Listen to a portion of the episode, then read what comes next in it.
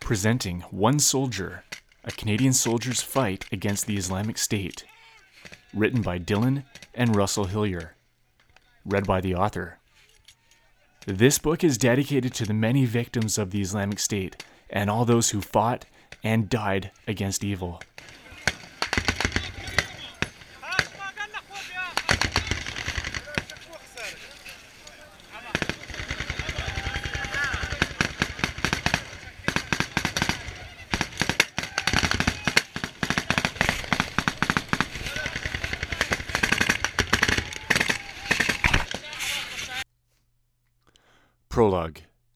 26 November 2014.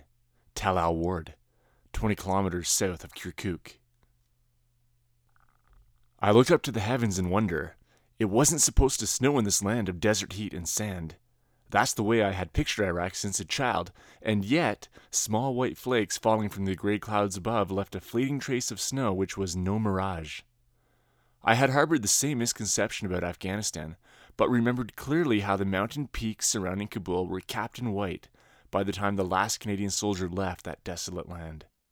I had been on that last deployment to Afghanistan exactly one year ago, but now I was in Iraq, fighting a very different war. The enemy, however, was the same Taliban, ISIS, Islamic fundamentalists, terrorists, jihadists. The list can go on, but the name doesn't really matter. In the end, they belong to an evil and a brutal group that needs to be put down with lethal force. That's exactly what I was in Iraq to do. I had quit my job and sold my car, and with the money, I bought a one way ticket from Canada to Kurdistan. After a flight halfway around the world, I had arrived on a personal mission to fight against the Islamic State. This was my calling. I knew that this is what I was meant to do. The biting wind howled, and my body jostled with every bump and crater in the back of the white Toyota pickup truck, bringing me back to where my mind needed to be. I wasn't sure where we were going, only that the convoy was traveling west through flatlands, where the only visible color was a drab brown that lent an air of impoverishment to everything it touched. Earlier that morning, a man named Agar and one of the few Kurds in the PKK unit who could speak a semblance of broken English had simply said, Grab your gun and Smulbeg. Where are we going and for how long? I asked. But Agar had either ignored the question or didn't understand my English words. Then he jumped into a waiting vehicle, leaving me with unanswered questions. The mixed convoy of pickup trucks and SUVs loaded with Kurdish fighters had left the military base and hadn't stopped driving since. The Kurds were keeping me in the dark during the journey, and even if the other armed men in the back of the moving truck had been willing to share any intel, there was not one of them who could speak a word of English. I pulled a black toque over my ears to keep warm against the buffeting winds that made a howling noise over the exposed truck bed. Then something caught my eye. I saw black and white smoke billowing upward ahead of the truck in several columns from a sand berm that stretched as far across the landscape as a man could see. The truck sped forward, and the eerie howl returned, but it wasn't the wind, nor was it the sound of the wild dogs that roamed the bleak landscape. It was the sound of war, and for the first time ever, I heard a Katyusha rocket scream through the air.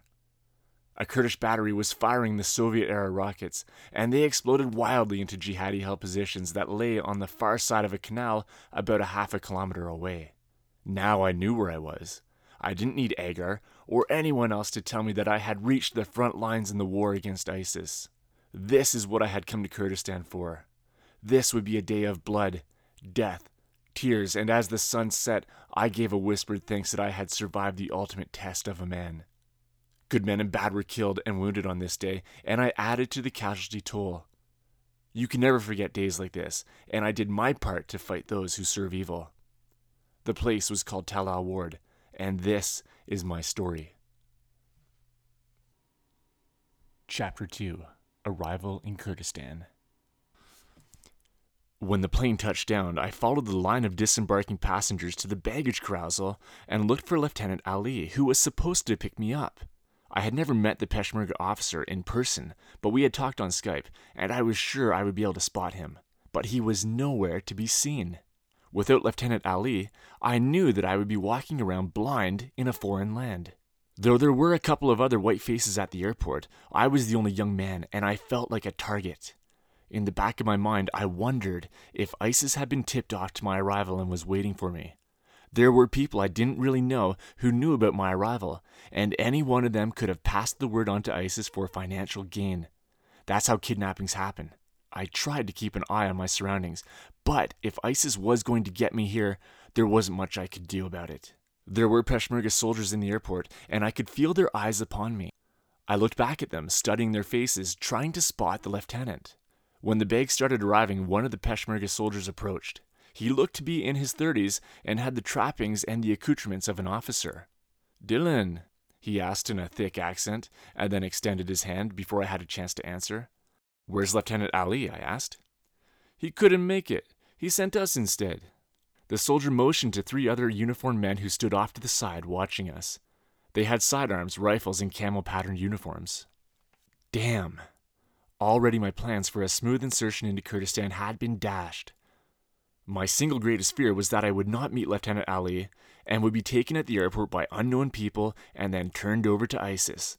This is exactly how it would happen. But what could I do? Some things were out of my hands, and trusting the right people was one of them. I had to have some faith, or else there would be no mission. At least the men waiting for me had uniforms and looked like legitimate soldiers. They cleared me through customs, grabbed my bags, and then loaded them into a white Toyota pickup truck, the workhorse of this desert war. Without Lieutenant Ali, I was uncomfortable getting into the truck and felt defenseless.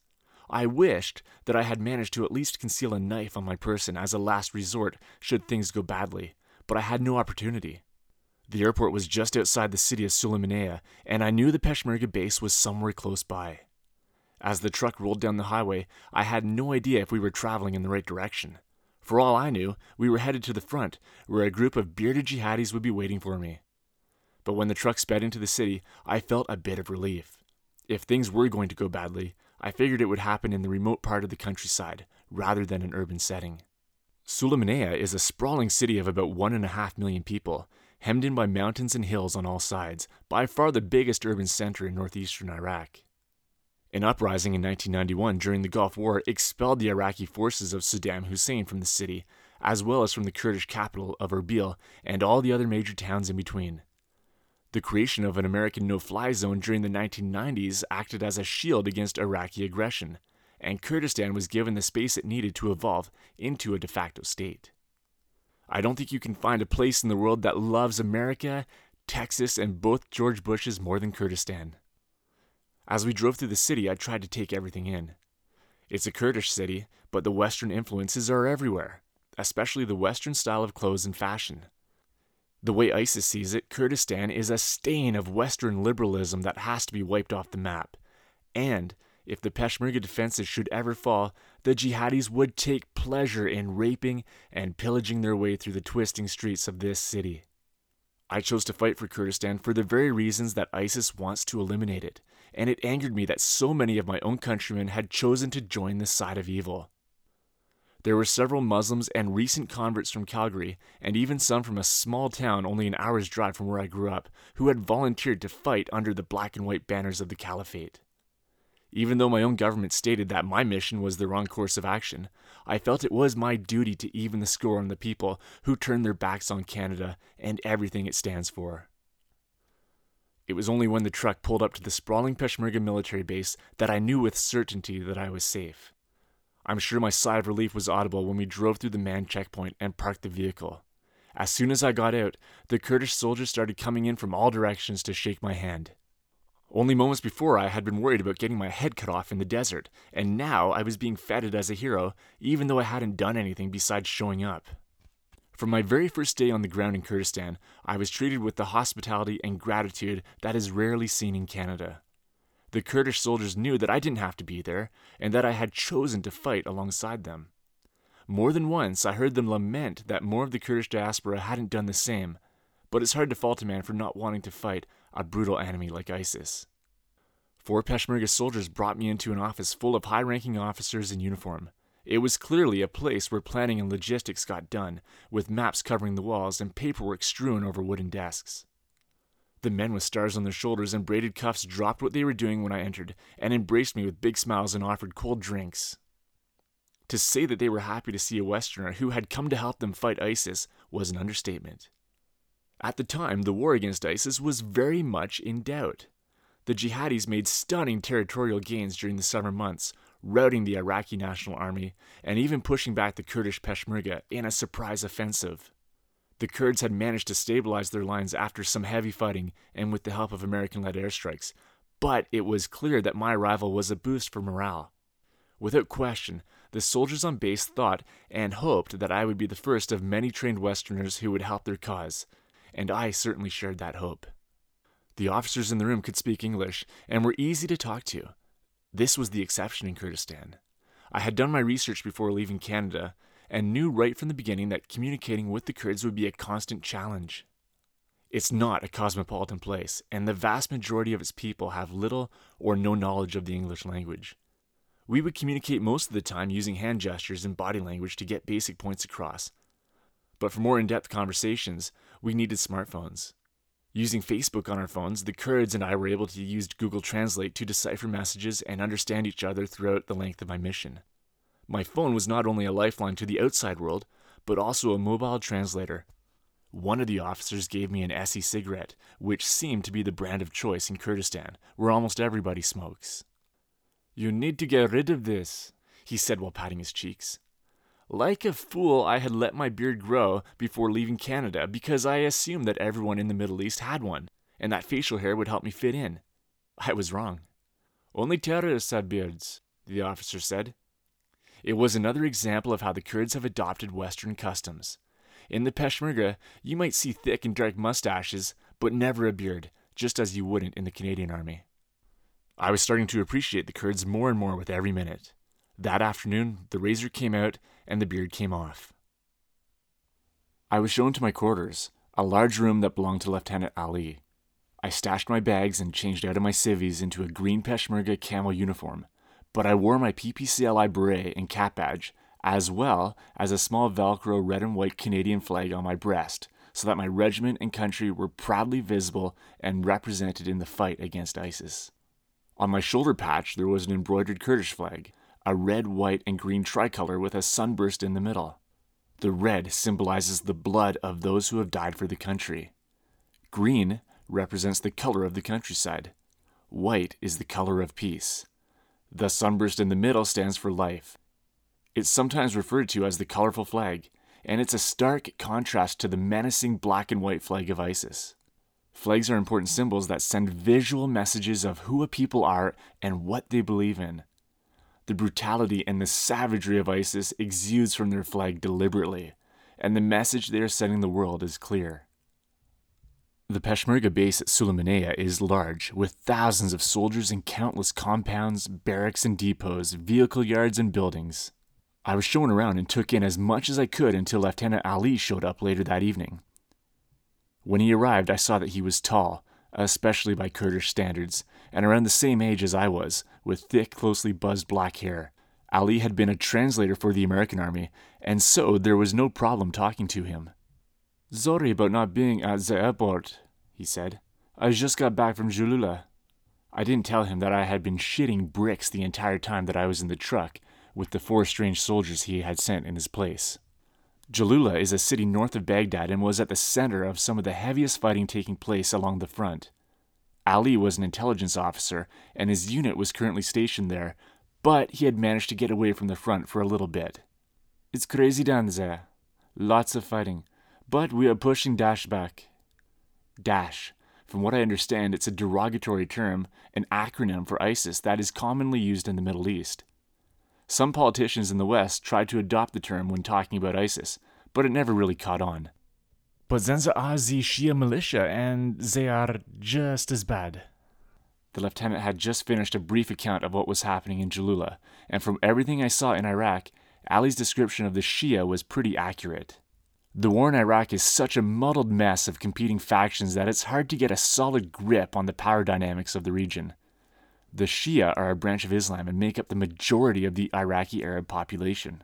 It's fair to say that they are an arm's length ally of the West in the fight against ISIS, but it's an alliance of convenience, more of a the enemy of my enemy is my friend kind of partnership. When Shia militias liberate towns and cities from ISIS control, the dogs of war are let loose on the populace and they can't be called back.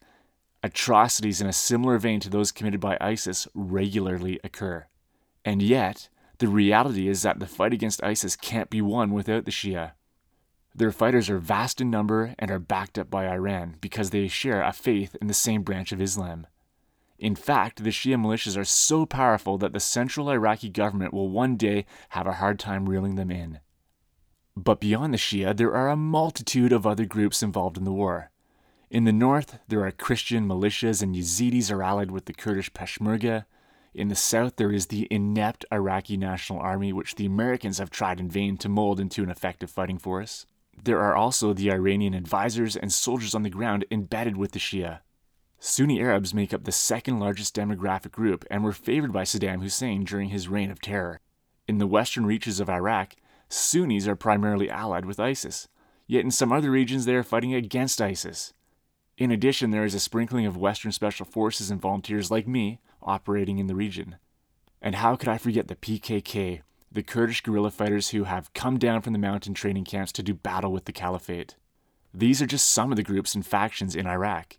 It's muddled and confusing enough, but if you take into account the overlapping war in Syria and all the factions in that failed country, like Al Nusra, Al Qaeda, government forces, Russians, YPG, and the Syrian rebel army, to name just a few, the entire region starts looking like a dog's breakfast.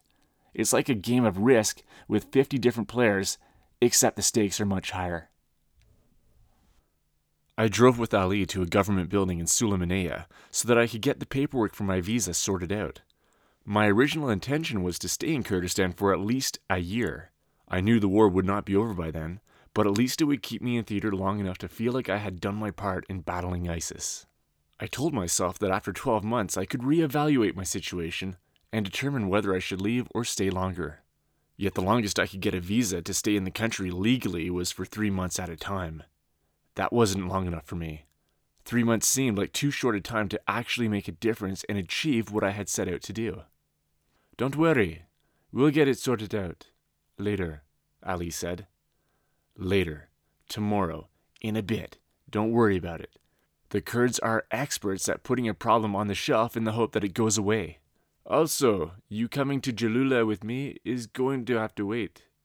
I haven't gotten permission. What the hell, Ali? I said. As far as I knew, everything had already been set up and cleared for me to be on the front in an active unit. But as I was the first Western volunteer with the Peshmerga, there were a lot of gray areas in the Kurdish chain of command that both Lieutenant Ali and I had to navigate. What the hell, man? It bore repeating. If I'm only here for three months, I need to get into a combat unit now. Don't worry, don't worry, he responded. There were those words again. The lieutenant said he would see what he could do. With only a three month visa and no guarantee that it would be renewed, I felt compelled to get to the front as soon as possible. I believed Lieutenant Ali when he said he would do everything possible to get me to the front quickly, but I decided to take some initiative and not wait for a posting to fall into my lap. When we got back to the Peshmerga base, I fired up my computer and made contact through the secret Facebook group with the Kurdish Swede who I knew had contacts with the PKK. The PKK are Kurdish guerrilla fighters who have a long history fighting for Kurdish independence. Turkey and Iran hate the PKK. The Kurdistan regional government distrusts them, and the West has labeled them as terrorists. In short, the PKK is full of unsavory characters. However, they are also key players in the fight against ISIS, and because they are unrestrained by government and international diplomacy, attaching myself to them offered an immediate chance to see combat against ISIS, and that's what I wanted most. The Kurdish Swede got back to me with the message that his contacts in the PKK were keen to take me on board and that there was a guarantee of seeing action with them. Excellent. This was an opportunity. I broached the subject of joining the PKK with Lieutenant Ali, at least until I got clearance with the Peshmerga chain of command to get placed on a frontline unit. He immediately tried to talk me out of it. You won't like it. They are bad people and can't be trusted. He didn't say I wouldn't be safe with them, but he implied it. Still, I had traveled around the world to fight ISIS, and with a compressed timeline, the PKK offered the best chance of fulfilling my goal. However, joining the PKK wasn't as simple as walking up to a recruitment station and signing my name onto a piece of paper. The secretive nature of the organization ensured that making contact was a clandestine affair. No doubt the Peshmerga brass would take a giant shit on Lieutenant Ali if they realized he was introducing me to these people. From the Kurdish Swede, I had a name and an address for a guy I'll call PKK Ali. It gets confusing because there are a lot of Alis in Kurdistan, and Lieutenant Ali and I went to meet PKK Ali. When we got to the house, I was searched and briefly interrogated. Do you still want to go through with this? Lieutenant Ali asked. I wasn't sure of the answer, but I felt like I couldn't turn back now. The PKK escorted us to another safe house in Sulaymaniyah, where about a dozen PKK fighters were hanging out. They looked rougher than the Peshmerga soldiers on base, and their stoic demeanor left no doubt that these guys were battle tested. PKK Ali emerged from another room and greeted us warmly. If I chose to join these guys, he would be my commander. He seemed courteous, but there was definitely something unnerving about the middle aged man.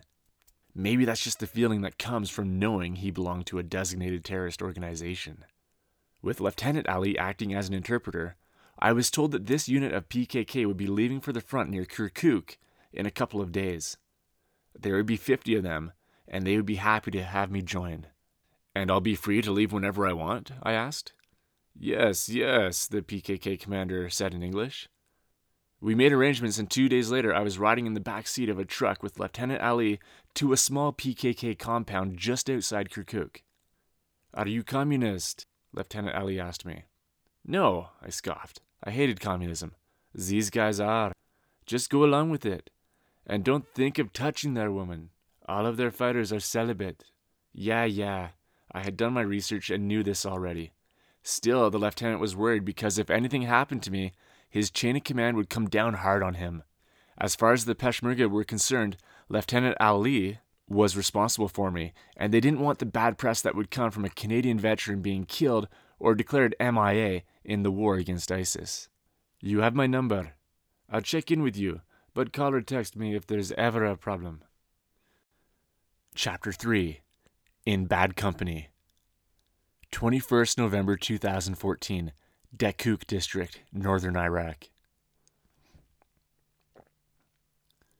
It wasn't much of a base, just a remote cluster of dilapidated homes, but it was very close to the front, only about 400 meters from a low earthen berm that stretched across the barren landscape, marking Kurdistan's frontier with ISIS.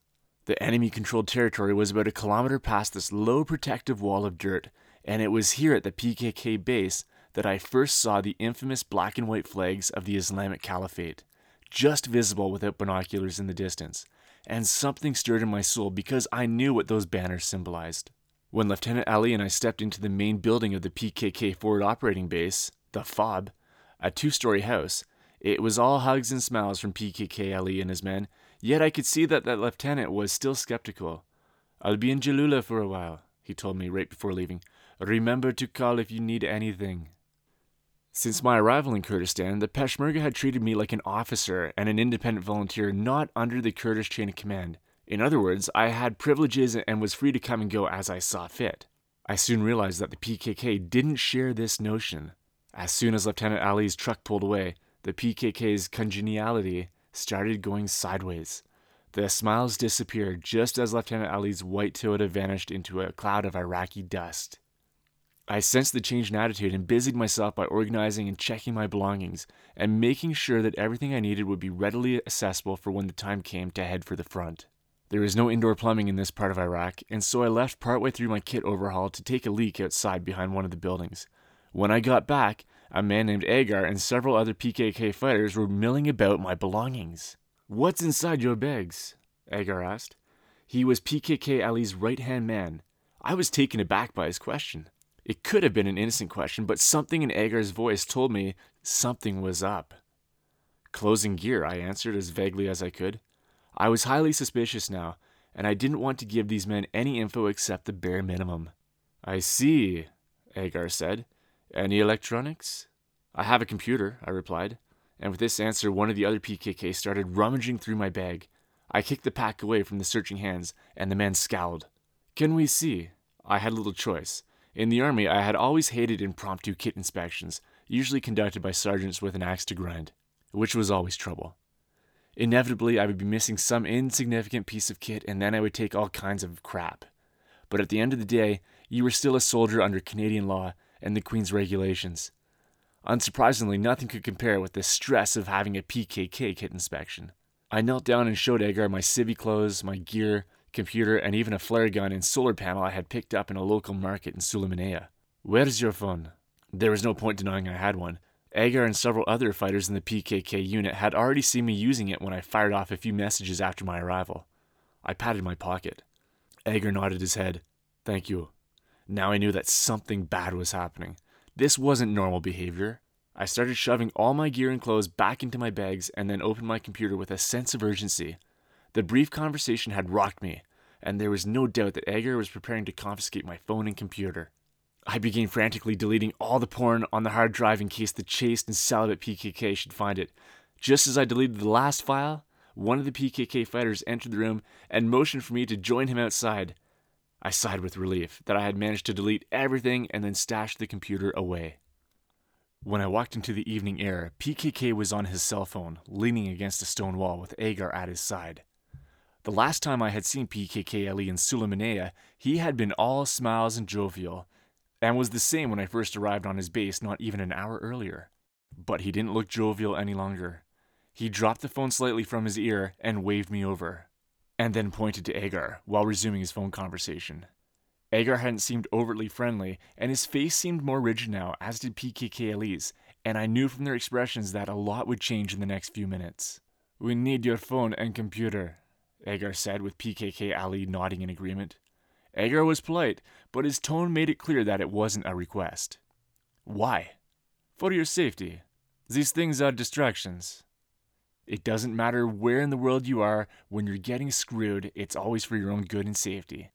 Now, please, give them. No. Now it was Agar's turn to be taken aback. No, I repeated, sternly, and I put on a calculated show of indignance. I was alone in a strange land with people who had been designated as terrorists, and I knew I wasn't going to win this battle. Still, I had learned on the streets of my youth that a thug only respects force, and that a show of strength is always better than a display of weakness. It's the law of the jungle, or in this case, the law of the desert. Agar wore a look of creeping anger and turned to PKK who abruptly ended his call. The two men spoke briefly, and PKK shot me a look of surprise and anger when he understood my defiance. Agar rounded on me, and this time he was menacing. If you want your safety, you will hand over your computer and phone now. His raised voice brought a handful of other Kurds to the entrance of the main building, and they looked on at the standoff. I saw the onlookers at the door and realized that PKK Ali and Agar wouldn't be able to back down with the spectators watching. They couldn't afford to lose face in front of their own men, and I figured I had pushed them far enough. The computer I could live without, grudgingly, but I desperately didn't want to give up my phone, my only link to the world outside of PKK Ali's unit. I felt I would be helpless without it, and that my chances of eventually leaving these guys would be severely diminished. You can have my computer, but I need my phone to talk to my family. There was no way they were having the phone. I offered a way for all of us to get out of this with our egos intact. I ended up keeping the phone, but the fact that I had to fight for that privilege told me that I was in bad company. Things didn't get any better after that. I hadn't made friends with PKK Ali and Agar, and now it was time to alienate the ordinary rank and file of the unit. PKK Ali's fighters, about 50 men and a half dozen women, were dressed in an assortment of olive green and drab brown garb, which blends well into the bleak and barren landscape of Kurdistan. The fighters were further outfitted with black and white checkered headscarves, bandoliers of ammunition, and AK 47s. In broken English, the men and even some of the women fighters started pressing me to wear their style of uniform. They weren't at all happy when I said that I wouldn't, choosing instead to wear the multi camo uniform that I had brought from Canada. I also had a British Army issued combat coat in an arid camo pattern that would keep me warm in the Kurdish winter weather. I had traded some Canadian Forces gear to an English soldier stationed at CFB Suffield in southern Alberta. The kit I had arrived in Kurdistan with was badass, and I wasn't about to exchange it for some PKK guerrilla uniform. The PKK also asked me to assume a nom de guerre, other Western volunteers who arrived in Iraq and Syria after me have chosen ridiculous names to go into battle with. Some are Kurdish names, and others are just stupid, like Necromancer and Warhammer. I can remotely understand assuming a Kurdish name in the hopes of fitting in better, but the people who fall into the second category have watched way too many movies. I told my PKK host just to call me Dillon. Even though I was with the PKK, I was first and foremost a Canadian volunteer, and I had absolutely no desire to assume a false Kurdish identity. I could tell that that ruffled their feathers, and I worried I hadn't made a good first impression. For the first time since embarking on my mission to fight ISIS, I realized that I had made a mistake. Lieutenant Ali had been right. I should not have gotten mixed up with these people. The PKK has always been a nationalist guerrilla movement, but it is also staunchly committed to communism. During any downtime, the PKK fighters would take the opportunity to try and indoctrinate me on matters of state and the theories of militant socialism. The PKK are hardcore Stalinists, and they are driven by a peculiar religious fervency. Their founder, Abdullah Öcalan, who was imprisoned by Turkey for 30 years, is worshipped as a deity, and Marx, Lenin, Mao, and Castro are his prophets. As with good communists everywhere, God has no place within their ranks, nor do Muhammad or the Koran, from what I could tell. Suffice to say, ISIS has a special kind of loathing for the secular atheist PKK. What do you think of communism? What do you think of Che Guevara, Chavez, and Castro? The PKK often asked. Uh, they're okay, I guess, I would answer out of self preservation and nothing more. I really thought, I hate communism, and your attempts at re educating me are pathetic and a waste of time. But I was playing the game. Unfortunately for the true believers in the PKK, their attempts to sway me were a notch below futile. I'm from small town rural Ontario, and a strain of libertarian conservatism runs through my bones.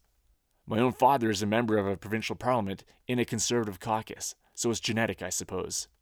Of course, I never told the PKK this bit of information. Listening to them talk in broken English about equality, comradeship, American imperialism, and the trials and tribulations facing the workers of the world was a small price to pay for the chance to get at ISIS. Such nonsensical discourse would be a dream for all the university kids back at home enrolled in Marxist theory courses. You can see them proudly wearing shirts and caps emblazoned with Che's iconic image. Those people disgust me with their ignorance. But if it took giving communist tyrants an intellectual pass on mass murder and economic ruin in the remoteness of Iraq to get some trigger time against ISIS, then so be it. Hell, I would have quoted from Mao's little red book if it would help me get to the front sooner. I just grinned and bore the nonsense. At least the PKK weren't hypocrites, though. It was impossible for me to doubt their commitment to the flawed communist ideology. I'll give them that much. You can see it in their quest for equality, that most beloved and sacred tenet of communism. The PKK and the Syrian branch of the same movement, the YPG, are dedicated to equality, with women serving alongside men in combat roles. This strident gender equality is another thorn in the side of ISIS, and that's putting it mildly. Battlefield rape is only the beginning for the women of the PKK and YPG who are captured. If women are young and attractive, sex slavery comes next. Yet, no matter the age or beauty, torture and death are the results. It is common knowledge in Kurdistan that it's better to save one final bullet for yourself than to be captured by the enemy. This wisdom is even more true for the female fighters. I personally don't agree with women being on the front lines for a variety of reasons, mostly because to me, it goes against the laws of nature. But at the same time, I saw their effectiveness against the enemy, especially as snipers. The Kurds aren't really in a position to turn away female fighters because they are outnumbered by ISIS, and the stakes that are attached to a Kurdish military defeat are way too high. In traditional European and Western styles of warfare, the custom is to spare women and children. This ethos simply does not exist with the jihadis. If Kurdistan were overrun by the ISIS hordes, the women would suffer just as much as the men, maybe even more so. So I suppose they have a right to be on the front lines. There was one woman in PKK Ali's unit who was stunningly beautiful, with long, shiny black hair and a fit body that showed even when covered in this ugly, ill fitting, and unflattering military attire. She was also remarkably deadly and had accounted for several long distance kills with a sniper rifle. Her name was Zendi, and she caught my eye almost immediately. I looked away only when I remembered Lieutenant Ali's words of caution about staying away from the PKK women but a woman like that is really hard to ignore. Besides shunning an assumed PKK identity and feigning interest in communism and Marx, I was issued a weapon on my second day with the PKK.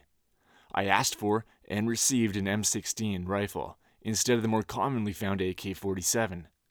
Only one other PKK fighter on base had an M16, and he had it equipped with a sick thermal optical scope that turns the darkest night into day. Optics of any kind are extremely rare in Kurdistan. Some of the other weapons I saw included a homemade 50 caliber sniper rifle, light machine guns and mortars. However, the most interesting beast of war on the base was what I called the Killdozer, a bulldozer that had been modified for battle. The cab was armored with metal plates, and there were portholes to shoot from.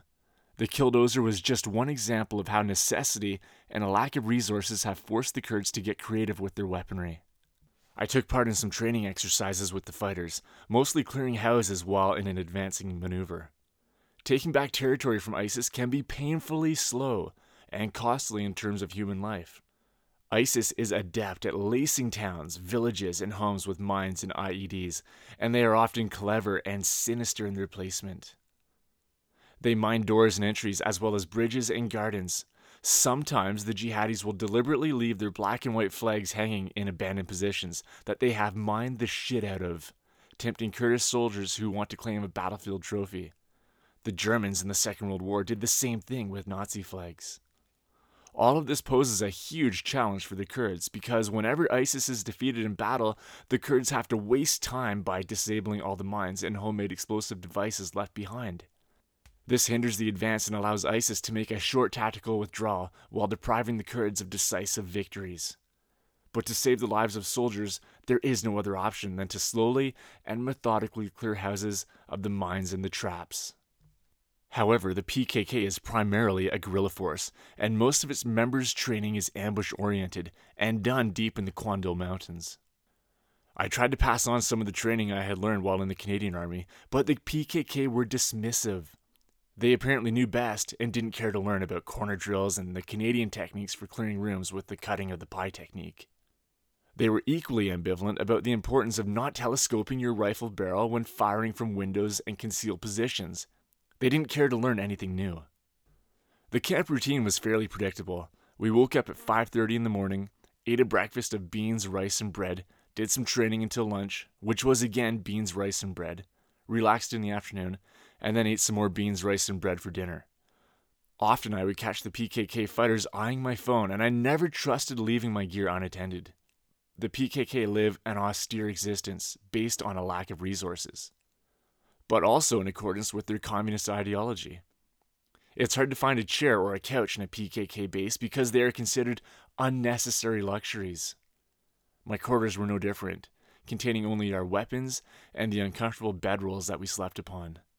One of the fighters I shared the room with was named Mark. His real name was Merxis, but it had been anglicized to Mark when he had lived in London. He could speak a semblance of English and was a nice enough guy.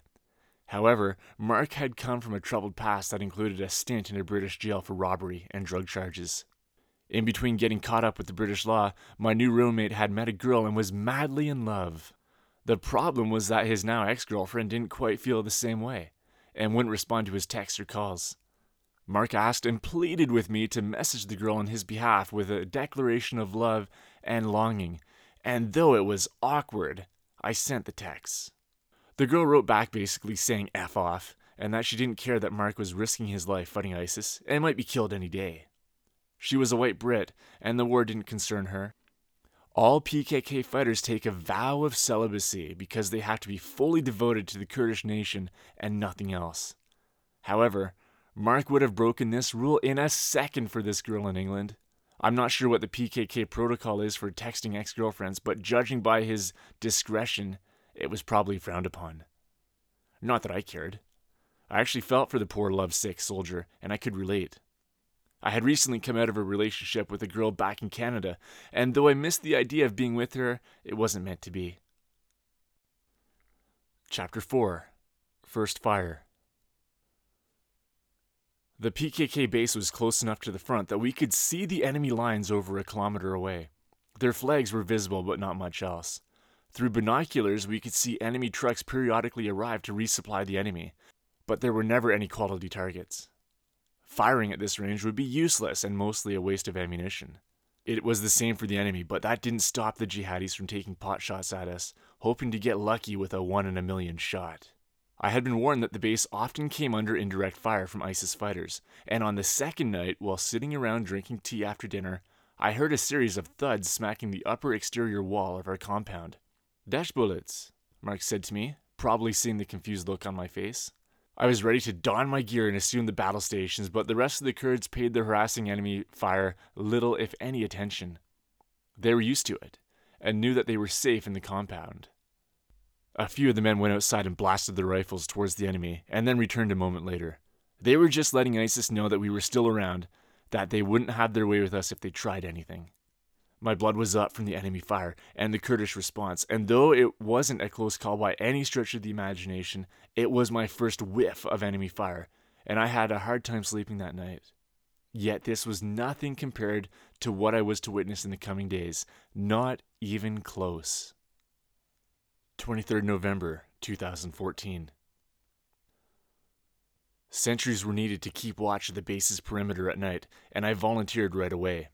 Would I rather have had a few extra hours of sleep? Most definitely. But what was needed now was a show of enthusiasm and eagerness for the PKK. PKK Ali seemed surprised by my keenness, given our earlier showdown over my phone, but he nodded approvingly nonetheless when I stepped up for the night's watch. My rehabilitation among the PKK had begun. I didn't need to be friends with them, but I did need to be confident that they wouldn't knife me in the back. Sentry duty meant keeping to the shadows, watching and waiting quietly for any disturbance and hoping to God that nothing happened. If everything went well, you could crawl back onto your thin mat that we called a bed and sleep a few more hours until sunrise. In Afghanistan, I had pulled sentry duty on a rotational basis at Camp Phoenix, which meant sitting in an RG 31 armored vehicle, staring at a screen being fed live video streams of the camp's perimeter. The Taliban's weapon of choice included trucks, heavily laden with explosives and driven by suicidal jihadis. On just my second night in Afghanistan, a special forces base less than a kilometer from Camp Phoenix was rocked by a 2,000 kilogram car bomb and a follow through suicide attack with small arms. You don't forget being woken up out of bed from a shockwave like that. The Taliban used suicide bombers to instill terror in the enemies, but these attacks were primarily attritional and psychological in nature. Unfortunately for the Kurds, ISIS picked up where the Taliban left off, vastly improving upon the tactical application of the vehicle borne suicide attack. An ISIS attack often starts with simultaneous detonations of suicide vehicles laden with oil and explosives. These suicide trucks blow multiple holes into the Kurdish lines and signal the beginning of a larger attack. ISIS fighters take advantage of the temporary chaos and confusion and funnel into the newly created gaps, threatening the flanks and rear of Kurdish forces all too often. At the time of writing, ISIS has just taken over the city of Ramadi using similar tactics. I looked up to the moon, partially shrouded in clouds, and stamped my feet to keep warm in the desert cold. The front was covered in darkness and seemed quiet, but that meant nothing. ISIS fighters were only a kilometer away, well within range of delivering indirect fire, or worse, launching a suicide attack that would blow the exposed outpost apart. If that happened, I would dive into the closest of the unfinished concrete blockhouses and try to survive the initial blast. After that, I would fire my M16 at the enemy, being sure to save one final bullet for myself. Your mind wanders into dark places when you're tired in the night. There were rumors of the enemy being equipped with night vision goggles, and that's what scared me the most. One man with a set of night vision goggles would be godlike in this war, and that thought alone caused me to instinctually dip my head lower into the sandbag redoubt. I needed my own night vision goggles, but the flight to Kurdistan and the accompanying preparation had decimated my bank account, leaving me meager savings that were nowhere close enough to affording even a basic set. There were a couple other Kurds standing watch, and the smoke from their cigarettes caught in my nose. The smell of burning tobacco triggered my own addiction, and I pulled out a dart from my pocket and ducked low in the fortifications so that no one in the desert would see the spark of the lighter. I exhaled and looked above the topmost edge of the sandbag wall, encompassing my cold body, keeping the red tip of the cigarette out of sight. A military jet buzzed somewhere high above in the night sky, its engine partially masking the other sounds of the desert. There were the calls of strange animals and muffled voices, but whether they were Kurd or Arab, I could not say. I looked at my watch and was happy that my shift was over in 30 minutes. But the hours spent under the winter moon had given me what I needed time to figure out what I should do about my situation. A big part of me wanted to get far away from PKK Ali. I didn't trust him or his companions, and they didn't trust me either. The problem was that Lieutenant Ali was far away in Jalula, so there was no chance of him coming to get me. I toyed with the idea of hiking through the desert to the closest town, but there were too many things that could go wrong, like losing my way, being caught by an ISIS patrol, or being fired upon by friendlies in the night. Stealing a truck was a marginally better idea, but it carried the risk of probably being summarily executed by PKK Ali's men if caught. So I resigned myself that there would be no quick fix to my situation. Unlike the heat of battle, this wasn't a time for rashness, it was a time for calculated thought. There would be opportunities to escape, of that I was sure. What those opportunities would look like was unclear, but I would bide my time knowing that they would come. Now was the time for alertness. There were people outside the fob, and their muffled voices had returned. Were they Kurd or Arab? I let the cigarette drop from my mouth and crushed it with my boot into the dirt. I wondered if the other guards on sentry duty could hear the voices too. They should be able to if they were Arabic or Kurdish, friend or foe. I scurried from my post to where the closest Kurd on duty should have been, but the post was vacant. What the hell? I thought to myself. I checked in the concrete house adjacent to the small redoubt. It was barren too.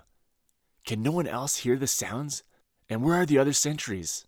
My rifle was loaded and I waited, listening for something but hearing nothing except my own breathing and pumping heart. Someone is out there. I knew it. I could feel it instinctively like when an animal knows a predator is close by. I wanted to warn PKK Ali and the men, but I couldn't leave my post, especially when the next closest sentry was missing. My small pack was lying at my boots, and I crouched low over it and untied the strings to open it up. I carried a small mag light and I stuck it in my mouth, pointing its beam into the open bag. With my hands free, I rummaged through the stored items until my fingers felt the flare gun. I couldn't believe I was actually going to use this thing, but I didn't want to start shooting at ambiguous targets in the night for fear of killing one of our own. I loaded the flare into the device and fired it into the night sky. Is this how I'm supposed to do it? I had never fired a flare gun before and I wasn't sure. I pulled the trigger, and the flare rocketed into the darkened sky and then lit up the night. At first, I couldn't see anything except the desolate landscape and quivering shadows, and then moving shadows. There were people out there. The fob started coming to life after I fired the flare.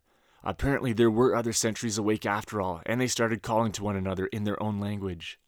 Then the bullets started flying, in the diminished light, and at that distance, I couldn't see if the people outside the fob were ISIS or Kurd, but their rifles answered that question soon enough. Bullets spattered the base, and then the darkness reclaimed the light. PKK fighters began firing into the blackness, but by the time the next set of flares shot into the sky, the enemy had vanished. Nobody was wounded or killed. It was simply a skirmish that the defenders of this outpost had grown accustomed to. PKK Ali found me and gave me a fatherly pat on the shoulder as if to say, Well done. And the next day, I had my computer back.